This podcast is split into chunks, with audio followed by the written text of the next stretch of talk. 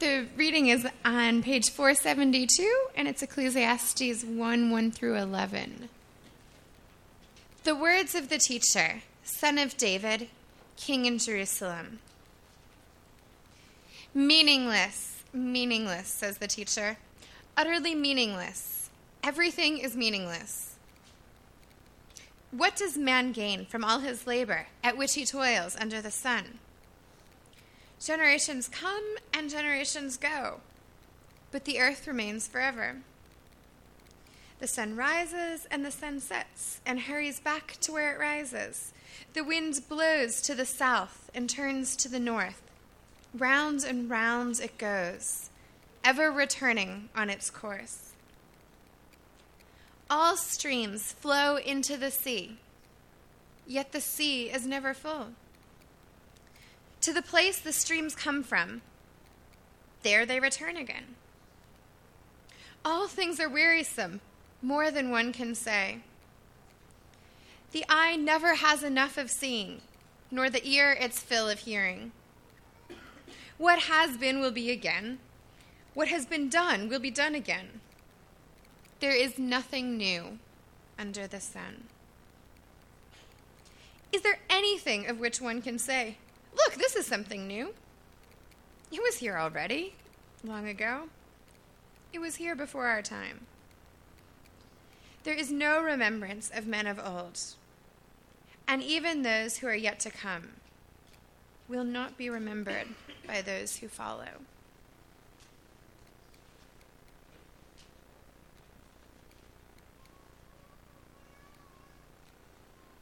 Uh, the next reading is found on page 857 of your Bibles, and it comes from 1 Peter chapter 1, beginning at verse 3. Praise be to the God and Father of our Lord Jesus Christ. In his great mercy, he has given us new birth into a living hope through the resurrection of Jesus Christ from the dead, and into an inheritance that can never perish, spoil, or fade, kept in heaven for you who through faith are shielded by God's power until the coming of the salvation that is ready to be revealed in the last time. In this you greatly rejoice, though now for a little while you may have had to suffer grief in all kinds of trials. These have come so that your faith, of greater worth than gold, which perishes even though refined by fire, may be proved genuine and may result in praise glory, and honour when Jesus Christ is revealed. Though you have not seen him, you love him. And even though you do not see him now, you believe in him and are filled with an inexpressible and glorious joy.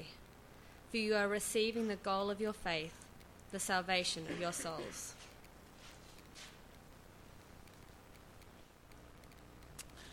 Thanks, Kim, and thanks, Rach, for reading beautifully. Um, friends, if you didn't catch who I was, I'm Simon. I'm one of the pastors here. And over the next three weeks, we're going to be looking at um, this rather enigmatic or mysterious or odd text called Ecclesiastes. Um, so keep Ecclesiastes open in front of you, if you will. Um, go back to page 472. That's where we're going to kind of be hanging for a fair bit of tonight.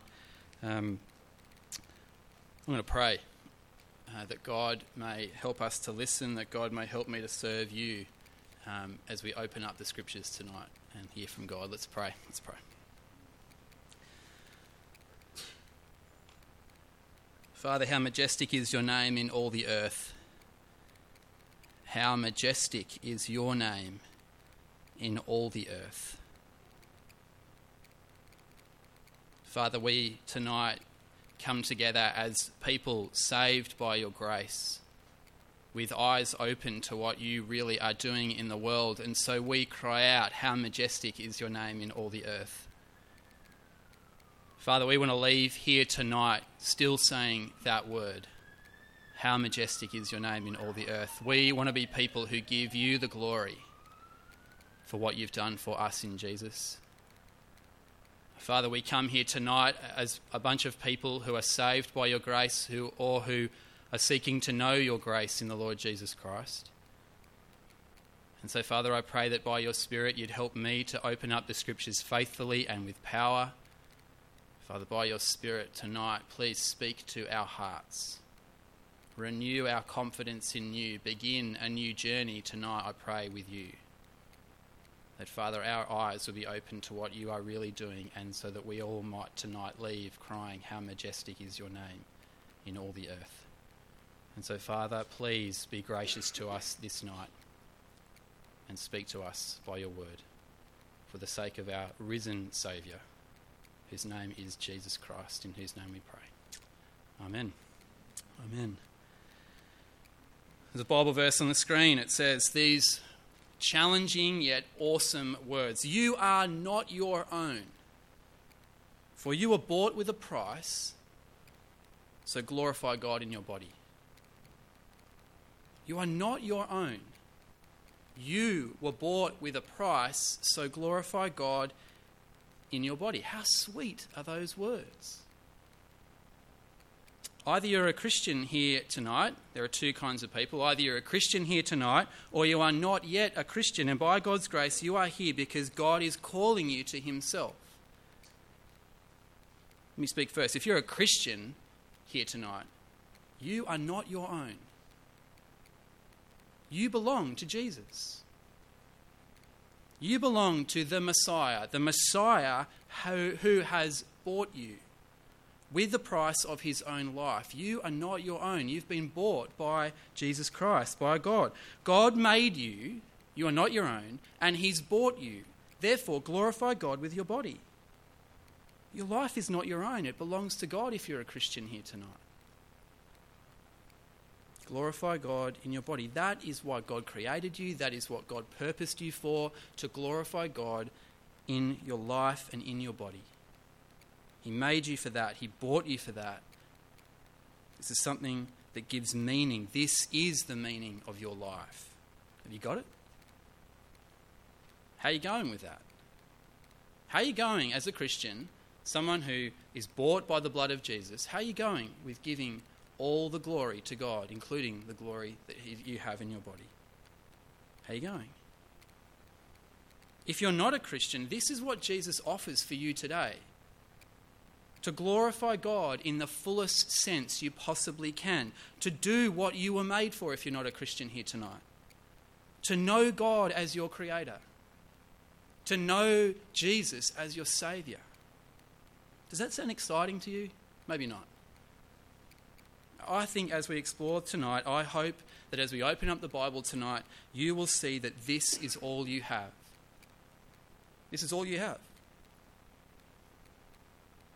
to love God, to know that you are not your own, to know that Christ laid down his life for you. Because all that lasts is God, all that lasts is Jesus. And whether you're a Christian and you go, Alleluia, to that verse that I'm working hard at being like that, I'm wanting to glorify God with my body, or you're not yet a Christian and you're here tonight and you want answers to questions the first thing I want to say is to do what this verse asks us to do is costly. It's costly. Whether you're a Christian, whether you're not a Christian, it will cost. What will it cost? It'll cost your life to honour God with your body always. I didn't say it, Jesus says it. Jesus says, Whoever loses his life for my sake and for the gospel will save it. Whoever loses his life for my sake and for the gospel, that bit that talks about someone laying down, purchasing us from darkness into light, if you lose your life for that, for Jesus and for the gospel's sake, you will save it. John Piper writes Better to lose your life for Jesus than waste it. Better to lose your life for Jesus than waste it. And it's interesting, friends, tonight as we come to look at Ecclesiastes, this is really the message of Ecclesiastes as well. A book written hundreds and hundreds and hundreds of years ago, the book we're going to look at over the next three weeks, it explores the big questions of life. What is the meaning of life? Why am I here? What is the point of me being here tonight in this body, in this flesh, you being here tonight in your body, in your flesh? What's the point of life? Have you ever asked that question? If you haven't asked that question, trust me, I think it's going to come. One day you'll ask that question Why am I here? What's the, what gain do I make from being in this body, in this earth, all the time? If you haven't asked it already, one day you will. A few of us guys from over at Lavender Bay Church a few months, or a couple of months ago, went and saw the film Prometheus. Who's, who's seen Prometheus? Me and one other. We. I don't normally go and see kind of sci-fi films. It's not normally my style. I just normally I don't go to the movies very often, and when I do go, I get dragged kicking and screaming by Adele to go and watch a romantic comedy, and I just wonder why I'm alive at those points. But in the film Prometheus, it's a movie by Ridley Scott. Ridley Scott wrote, uh, did um, directed Blade Runner. Uh, he also did Alien, and in that same sort of genre where it's not just about crazy aliens doing crazy things to human beings, he asks some big questions. And in Prometheus, it's no different. For the con- I won't give it away because all of you need to go and see it. Um, Prometheus is basically a film about a bunch of intrepid explorers set way up into the future. I think it's like 2090, something like that. They, they, but they decide we've discovered the source of human life. We've discovered where our Creator exists far off into the universe, and we're going to go and find this guy. We're going to go and find our Creator. And so they pile into this crazy spaceship and fly off to kind of the ends of the universe in order to kind of discover who their creator is. It's profoundly theological. In the sense that they go, We know we've been created, we want to go and find out why we were created. That's their big question. I won't give it away too much, but in the end, they kind of end up just fighting for the existence of the human race. And, well, anyway, go and watch the movie. But it's profound, isn't it? These, they're asking big questions. What's the meaning of life? Why am I here? who made me? And if they did make me, what the heck am I here for? That's kind of what they're asking. Didn't work out so well for them. Not to give it away. But it's interesting, isn't it? When you come to the Bible, there's a text in the Bible which asks these same questions. It's not like the Bible's some kind of elusive document that only certain people really can sort of play with, and you've got to have the right mind and the right heart to be able to kind of grapple with it. There's a book in the Bible, Ecclesiastes, which deals with these questions, which comes to the table and lays out I feel like life is hopeless, it's futile. What am I doing here? I'm just going to now test everything I can see in front of me to try and work it out. Isn't it amazing? A book in the Bible that confronts those questions. Ecclesiastes, I decided, is much like a machete. Look out. Over the next three weeks, you're going to feel like you've been cut up into pieces. As the writer of Ecclesiastes, as this particular character whose name is Kohelet, or the teacher, or the preacher, basically asks these big questions and works out what really matters in life. What is life all about? And he basically hacks away at everything we think gives our lives meaning and just undoes it all. Are you willing to come with me? Are you braced for it? Three weeks. Let's have a quick look. Uh, chapter 1, verse 1. The words of the teacher, son of David, king in Jerusalem. We meet who our teacher is in verse 1, chapter 1. His name is the teacher. In the original, it's Kohelet. Uh, Kohelet basically is a good Hebrew word, which just means someone who around him is gathered an assembly of people wanting to listen to his wisdom. And so he could be a preacher, he could be a teacher. He could be just Kohelet. Um, I think I'll just interchange words as we go because I won't be able to keep my mind engaged in one way or another. But let's go. He's the teacher, son of David. He's a believer in God. He actually believes God exists, but he's like super pessimistic about life. He's like, I know God's out there somewhere, but I don't know what the heck I'm supposed to be doing down here under the sun. And that's what that's who we meet. Ecclesiastes comes in a big, wide kind of pool of literature um, called the wisdom literature in the Bible.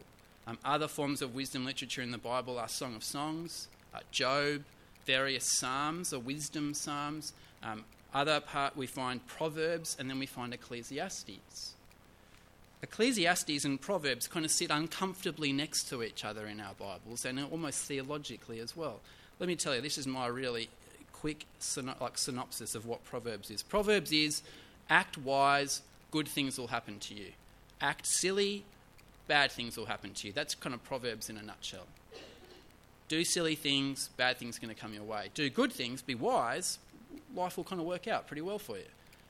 Ecclesiastes just goes, well, actually, sometimes wise people have bad things happen to them. And sometimes bad, bad people have really good things happen to them. But what's the one thing that Ecclesiastes kind of shares with the good guys and the bad guys, and the wise guys and the dumb guys? Everyone dies in the end. That's kind of what happens. That's the difference. Proverbs and Ecclesiastes then kind of sit uncomfortably next to each other, but ultimately they're rooted in the character of God and they're rooted in Him. And they're rooted ultimately in Genesis chapter 1 to 3. This is to get really biblical for you. Genesis chapter 1 to 3 is the creation narrative. Uh, Genesis 1 to 2 is all about the goodness of God's creation, that God created this amazing world in which we live carefully, deliberately, and purposefully. It's a good world. God, on day seven, he doesn't just collapse into his couch exhausted. He sits back on day seven and goes, This is fantastic. This is very good. We get to then share in that kind of delight in God's creation. That's Genesis chapter 1 and 2. Genesis 3, sin comes into the world.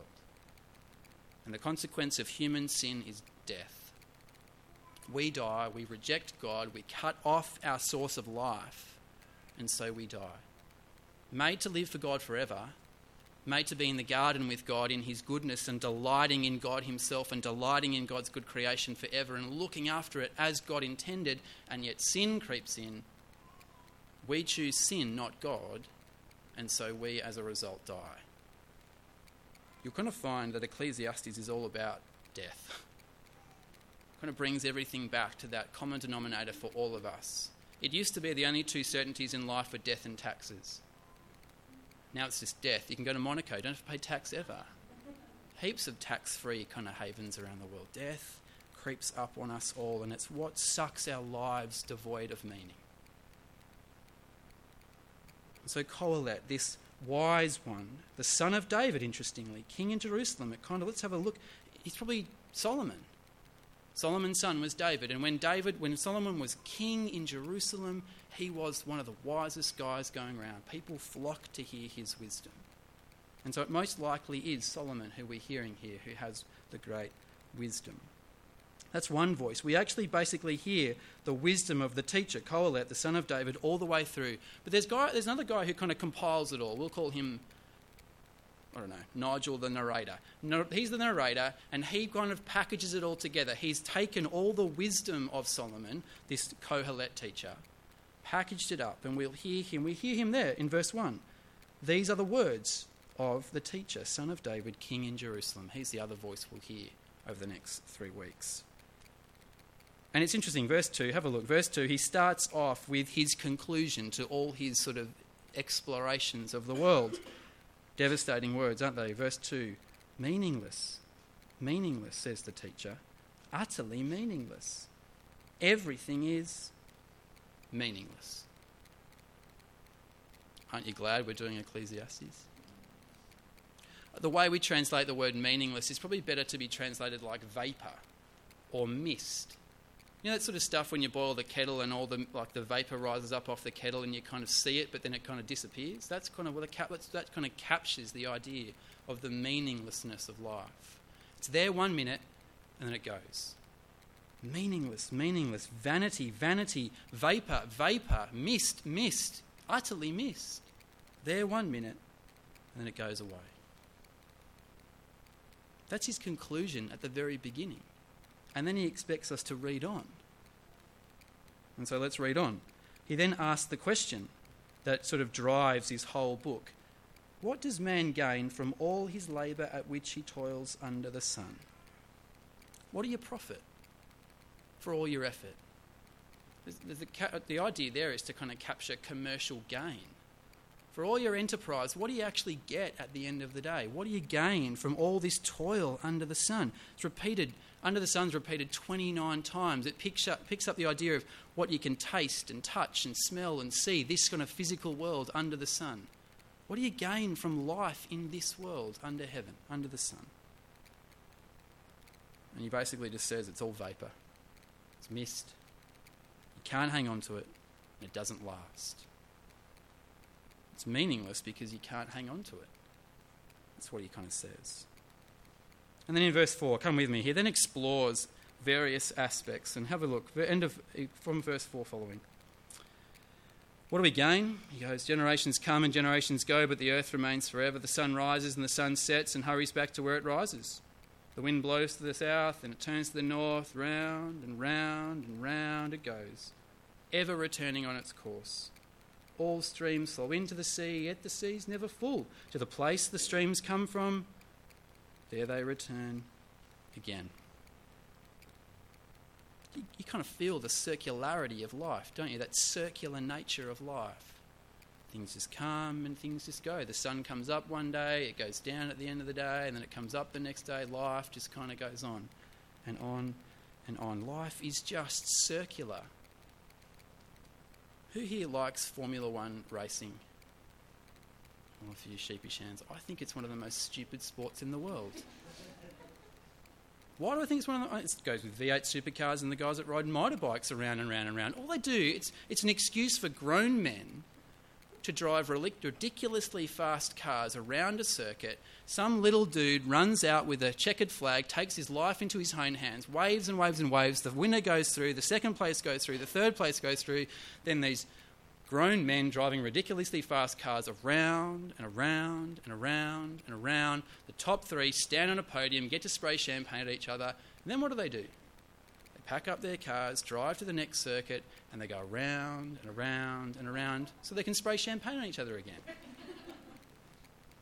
Stupid sport, although I do quite like it on the Sunday night after church, just to kind of lay down. never, you never really get anywhere. What's the point? Much like the wind and the ocean and the waves and the streams just go round and round and round. The sun goes up, the sun goes down. Life is just circular. It never gets anywhere. It just goes round and round. And then he goes, nothing new under the sun. There's nothing new. Verse 8 All things are wearisome, more than one can say. The eye never has enough of seeing, nor the ear its fill of hearing. What has been, that'll be again. What has been done will be done again. If there is nothing new under the sun. Is there anything of which one can say, Look, there's something new? No. It was already there long ago. It was here before our time. Same, same, and same. Nothing new under the sun. I remember one day, oh, one of the things I love to do is eat my breakfast with plenty of time. I've met a lot of people who don't like to do that, like to just rush out the door. I love just to stop, make a nice cup of coffee, some thick toast, put the newspaper out in front of me and just kind of just sit there and enjoy the moment. One day I was reading the newspaper in that beautiful moment. I'm flicking through and I was just into it. 20 minutes later, I recognised it was last week's newspaper. Nothing new under the sun. It was the advertiser in Adelaide. Nothing really changed. The same stuff just was going on, just in a different kind of guise you might question my ability to read a newspaper properly, but you know, there's that sense there. Nothing new under the sun. What was the greatest invention of the 20th century? What was the greatest invention of the 20th century? What was the greatest thing we gained from sending men to the moon? What was the greatest thing? Teflon. The greatest invention of the 20th century, in my opinion, we can argue about this after the service, was Teflon. Now I can make my eggs and bacon at home and it's all non stick. There's really nothing new under the sun. Yes, I don't think Kohelet here is saying technology is bad and we can't, you know, advance along and that, you know, but nothing really is new under the sun. Life just goes on and on. It's circular and it's the same. Are you wishing you didn't come to church tonight? Nothing new. He then goes to verse 12 or verse 11. There is no remembrance. Oh, then he goes to verse 11, sorry. There is no remembrance of men of old and even those who are yet to come will not be remembered by those who followed. Isn't that a devastating verse? To think that you're made by God, you've had relationships with people, but you'll actually just be forgotten. I went to a funeral on uh, Wednesday of this week, just gone by. I'd never met this man. I wished I'd met him. He was sounded like an amazing man. But as I sat there and his grandchildren played around and his other children played, they will not know him. He'll just be forgotten was thinking about this the other day. Who was the 1987 Adelaide Hills floor routine gymnastics champion of the state? Me. It was an exceptional effort for an overweight eight year old. But no one remembers. I, I barely remember. There's no remembrance of men of old. And even those who are yet to come will not be remembered. Isn't it devastating? No one remember me. I'll die, and it's most likely that my great grand my, my great grandkids they won't remember me. It's harsh reality. Then he goes, verse 12 I, the teacher, was king over Israel and Jerusalem. This is, this is a position. I devoted myself to study and explore by wisdom all that is done under the heaven. What a heavy burden God has laid on men. I've seen all the things that are done under the sun, all of them are meaningless, are chasing after the wind. It just goes, it vanishes. What is twisted cannot be straightened, what is lacking cannot be counted. I thought to myself, Look, I've grown and increased in wisdom more than anyone who has ruled over Jerusalem before me. I've experienced much of wisdom and knowledge. Then I applied myself to understanding wisdom and all the madness and folly, but I learned that this too is a chasing after the wind. For with much wisdom comes much sorrow, the more knowledge, the more grief. Isn't that true? The more we know about things, the more we grieve the loss of things because of sin. Our rate of knowledge increases like fivefold every year with the expansion of the internet. With one click, you can find out the devastation of things around the world. I don't know that it really helps us very much. Grieves most of us. It's just vapour. Verse 18 again. With much wisdom comes much sorrow, the more knowledge, the more grief. You can study and study and study and gain more knowledge and more knowledge. I think this is this hunger in our society for more knowledge and more power, and that's got to be helpful for us in the end. But it's vapour, it's mist. Can't hold on to it. You die. You can't take it with you still the great problem after this wise man of Jerusalem, Kohelet, explores everything. He had everything, everyone was there at his beck and call, and yet he still goes, it's meaningless, it's vapor, it's a chasing after the wind. After everything, after circling, after inventing, after studying, after gaining a much wisdom, you die. Flick with me to chapter 12 of Ecclesiastes, chapter 12 of Ecclesiastes, verse 1.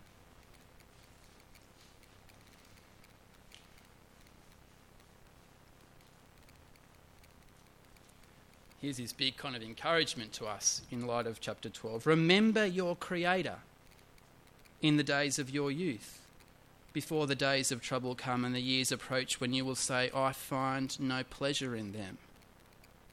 Before the sun and the light and the moon and the stars grow dark, the clouds return after the rain, and the keepers of the house tremble, and the strong men stoop when the grinders cease because they are few. And those looking through the windows, they grow dim it's poetic language, isn't it? When the doors of the street are closed and the sounds of grinding fades, when men rise up at the sound of birds, but all their songs grow faint. When men are afraid of heights and of dangers in the streets, and the almond tree blossoms, and the grasshopper drags himself along, and desire is no longer stirred. It's a picture of getting old and then you die. Then a man goes to his eternal home, and mourners go about the streets. The encouragement of Kohelet here is you will die. So enjoy the days of your youth. I look out across most of you, you're pretty young. Enjoy the days of your youth. Enjoy the days that God has given you in these bodies.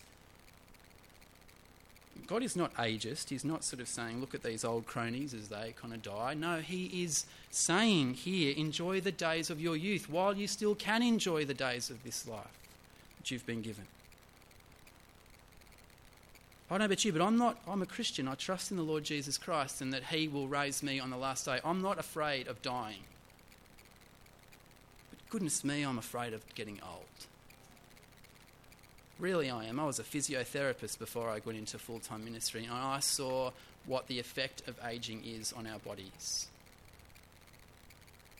And it's just not good when people begin to lose their memory.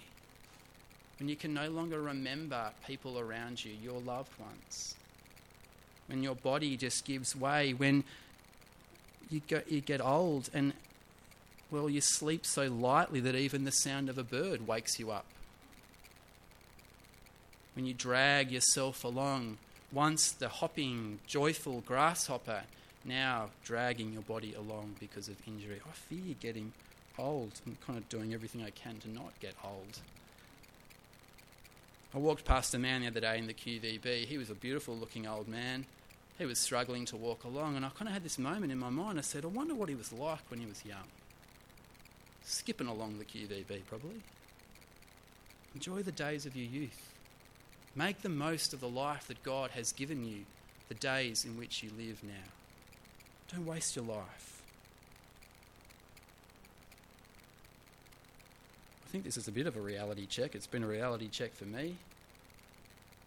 Maybe more of a sledgehammer for me in many ways. I hope you see the value of the life God has given you. Yes, God created this world for us to explore and to enjoy, but it's tainted by sin. We live in a corrupt world.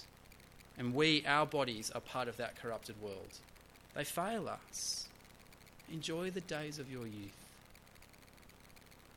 And then he goes right to the end. Have a look. This is the conclusion. Here's the narrator. Not only was the teacher wise, but also imparted knowledge to the people. He pondered and searched out and set in order many proverbs. The teacher searched to find just the right words, and that what he wrote was upright and true. The words of the wise, they're like goads. A goad is something that prods you in the backside, gets you moving, wakes you up. Their collected sayings, their collected sayings like firmly embedded nails given by one shepherd. Be warned, my son, my daughter, of anything in addition to them. Of making many books there is no end, and much study wearies the body. Amen to that. Now all has been heard. Here's his conclusion. Now all has been heard. Fear God, keep his commandments, for this is the whole duty of man. For God will bring every deed into judgment, including every hidden thing, whether it is good or evil. Fear God. Reverence God. Glorify God. Live for God. And obey His word. That's the end of the matter for Kohelet. The reality is, friends, that we will die and then face judgment. I wonder how you're going to spend the days you've been given. We need an encouragement. We need encouragement. I need encouragement right now. Flick with me to 1 Peter chapter 1. We'll finish here.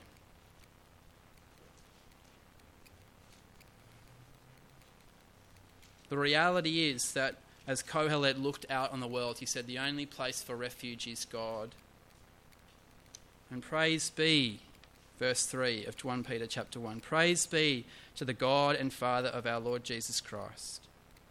In his great mercy, he has given us new birth into a living hope through the resurrection of Jesus from the dead, and into an inheritance that can never perish, can never spoil or fade, kept in heaven for you who through faith are shielded by God's power until he is revealed in the last time. In God's mercy, seeing our plight, seeing that we were trapped in our sin, in God's mercy, God, the Father of our Lord Jesus Christ, has given us new birth. We, who by nature are born into this sinful world and therefore die, we who trust in the Lord Jesus Christ have been given new birth not born of the earth, but born from heaven, born above in Jesus, into a living hope.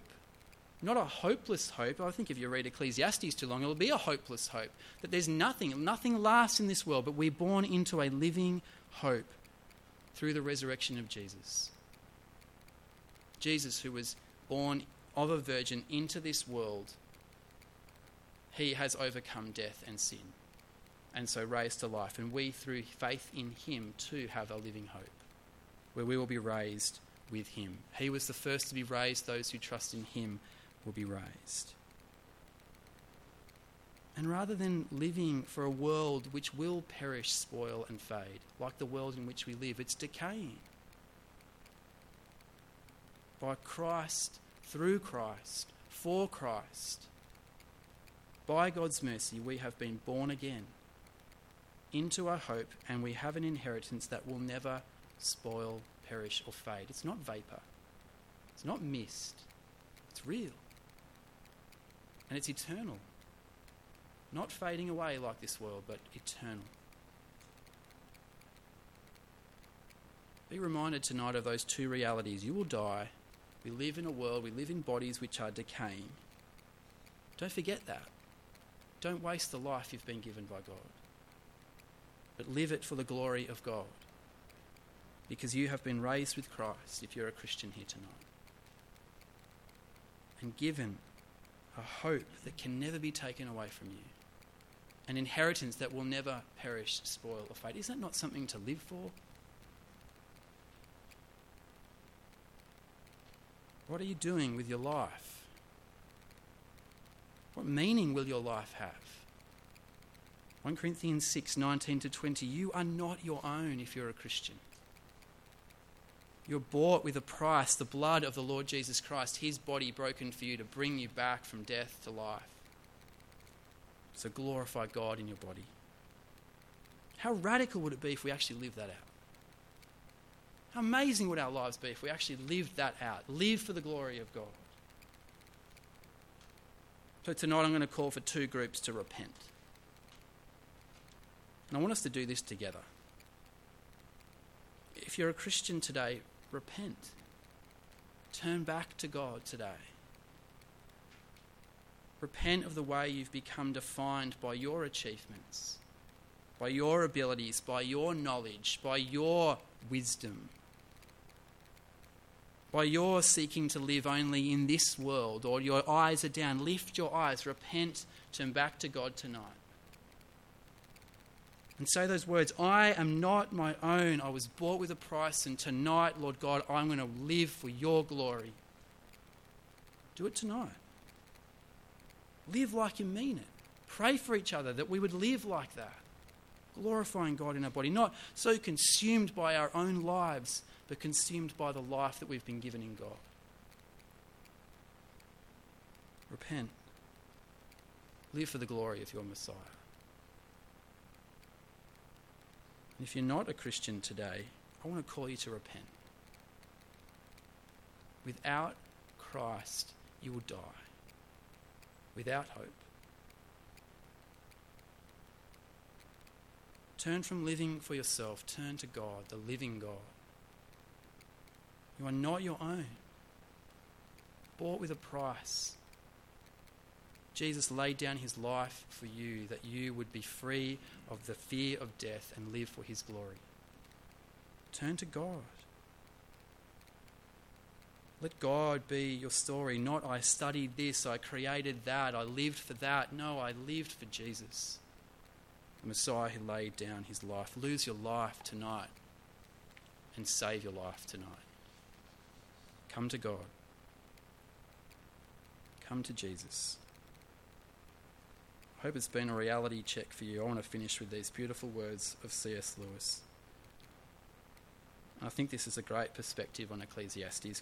C.S. Lewis wrote, I, I believe in Christianity as I believe the sun rises, not because I see it, but because by it I see everything else. They beautiful words? Raised to new life in Christ.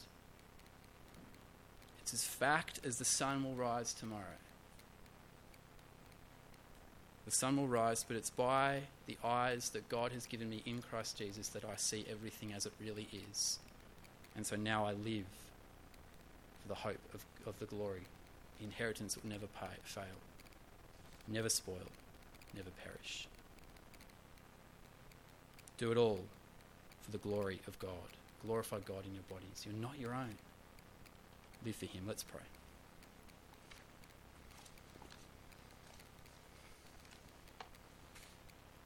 Father, thanks for the message of Ecclesiastes. Father, we pray with thanks that you intended for us here tonight to read Ecclesiastes, to hear the encouraging, beautiful words of 1 Peter. Father, thank you that you knew before the foundations of the earth that we would be looking at this passage tonight. And Father, I thank you that you, by your mercy and grace and in your sovereignty, you ordained it that all of us here sitting tonight would hear this word. And so, by your Spirit, Spirit, strengthened by your Spirit, help us to repent. Help us to come back to our, our Saviour. Remind us, impress it on our hearts that we belong to you, God. We've been bought by you. You've purchased us from death to life. And so help us to live for your glory in our bodies going forth this week. May you do mighty things amongst us. Mm. In Jesus' precious name. Amen.